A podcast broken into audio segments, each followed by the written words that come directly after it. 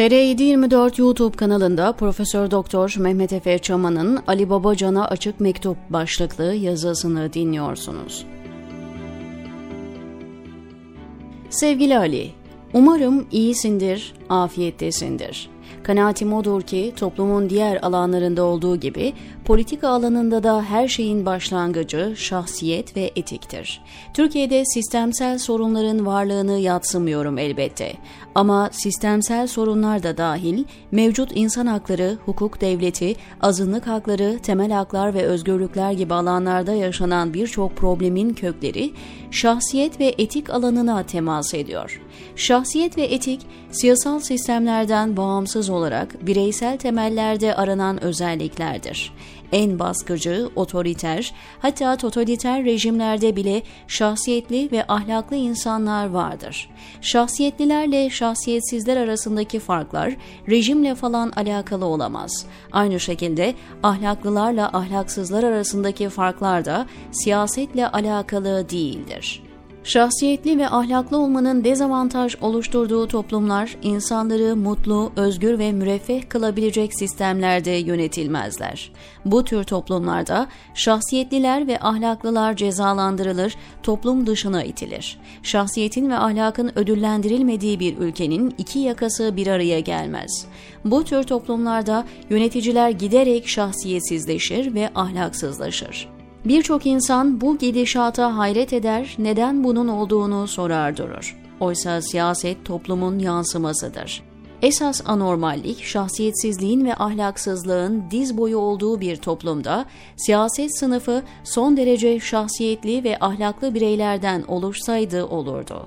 Toplumsal çürüme siyaset nedeniyle olmaz. Bizzat toplumsal çürüme nedeniyle siyasette çürür. Her şey insanda başlar ve insanda biter.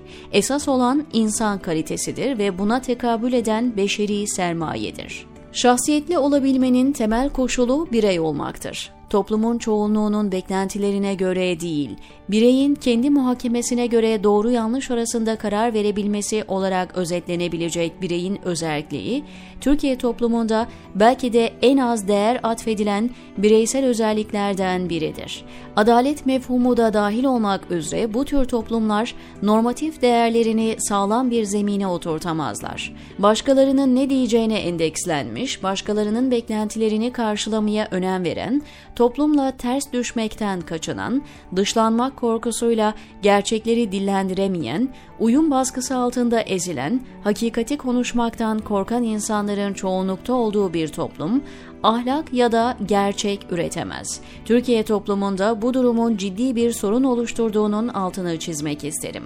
İnsanlar kendilerini başkaları olmadan ya da toplumsal pozisyonlarından bağımsız olarak tanımlayamıyor. Bu nedenle de ahlak çok ilkel özneler arası bir bağlamda ele alınıyor şekilsel, karşılıklı kontrole dayalı, fizikselliklere odaklı, çoğunlukla cinsel alan gibi yüzeyselliği ön planda olan alanlarda tezahür ediyor. Ekonomi, siyaset, devlet, profesyonel alan gibi hayatın bizzat kendisi olan kolektif alanlar bu tarz patolojik toplumlarda ahlaktan arındırılmış alanlar haline geliyor.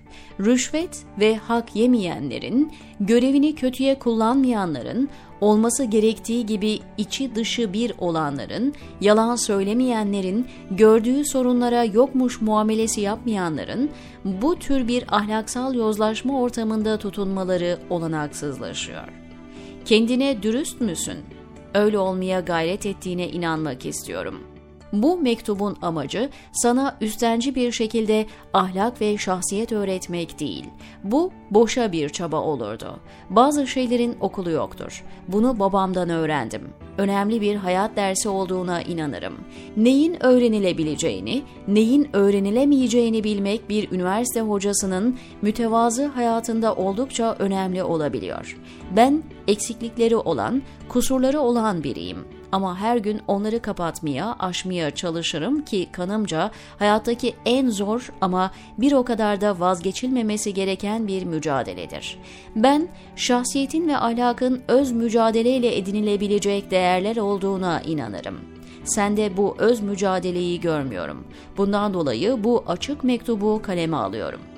Hataların itiraf edilmesi, hataların yinelenmesine karşı alınacak önlemlerden birincisidir. Sen birçok hata yaptın.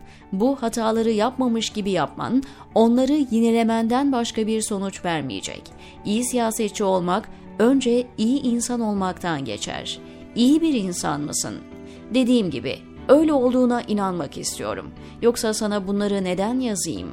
İyi insan olmak öze ilişkin bir şey ve süreklilik garantisi yok sosyal çevre iyi insan olmanın ne demek olduğunu unutturabilir. Kişisel hırslar sosyal çevre seçiminde dikkatli olmama sonucunu beraberinde getirebilir. Bence sen hayatının bir döneminde ciddi yanlışlar yaptın. Şimdi bu yanlışlar yokmuş gibi yapıyor olman o yanlışları ortadan kaldırmıyor. Bir gölge gibi seni takip eden o yanlışlar seni hep karanlıkta hapsedecek. İzah edeyim. Bak, bu ülkenin bugün geldiği bu berbat durumun en önemli kilometre taşı 17 Aralık 2013'tür. Sen bu dönemde AKP'de en üst konumlarda görev yaptın. Başbakan yardımcılığı ve ekonomiden sorumlu bakanlık gibi sorumlulukların oldu. Olanları bilmiyor olamazsın Ali. Birçok akçalı işler senin imzana bakıyordu. Senin sorumluluk alanındaydı. Belki bilmiyordun ama bu senin o dönem sorumlu olduğun gerçeğini değiştirir mi? Sen en iyi ihtimalle olanları bilmiyordun ve bu görevi ihmal Türkiye'ye çok pahalıya mal oldu. Olaylar patlak verdikten sonra eminim ki araştırdın, ne olup bitiyor merak ettin, birçok bulguya ulaştın. Sonuçta zamanla AKP'den kopuş sürecine girdin ve bu nedenle olanların seni rahatsız ettiğini düşünüyorum. Bu birinci senaryo. İkinci senaryo ise daha ciddi. Buna göre belki de olanları sen de başından beri biliyordun. Fakat bir nedenle sustun. Bu işlerin içinde olmak, ille de o yolsuzluklar zincirinden menfaat elde etmen demek değildir. Görüp de başını öte yana çevirdiysen de bu suça ortaksın. Hangi olasılık gerçek? Bunun fazla önemi yok. Önemli olan bildiklerini anlatmaman Ali. Sakın bilmediğini söyleme ya olaylar meydana geldikten ve ortalığa saçıldıktan sonra öğrendin ve o dönem icraî ve sorumlu bakan olarak bunlar seni bağlar ya da zaten en başından beri olanları bitenleri biliyordun, sustun. Şimdi bunları anlatma zamanı. Öz eleştiri yapma zamanı konuşmalısın. Bildiklerini tüm ayrıntılarıyla kamuoyuyla paylaşmalısın. Bu rejimin inşa ediliş yolunda gördüklerini, bildiklerini, duyduklarını anlat. Bunu yapmazsan her zaman inandırıcılık sorunuyla boğuşacaksın. Benim gibi bunları karşına çıkıp söylemeye cesareti olmayanlar çoğunlukta da olsa, yukarıda dediğim gibi gerçekleri senin bilmen yeterli.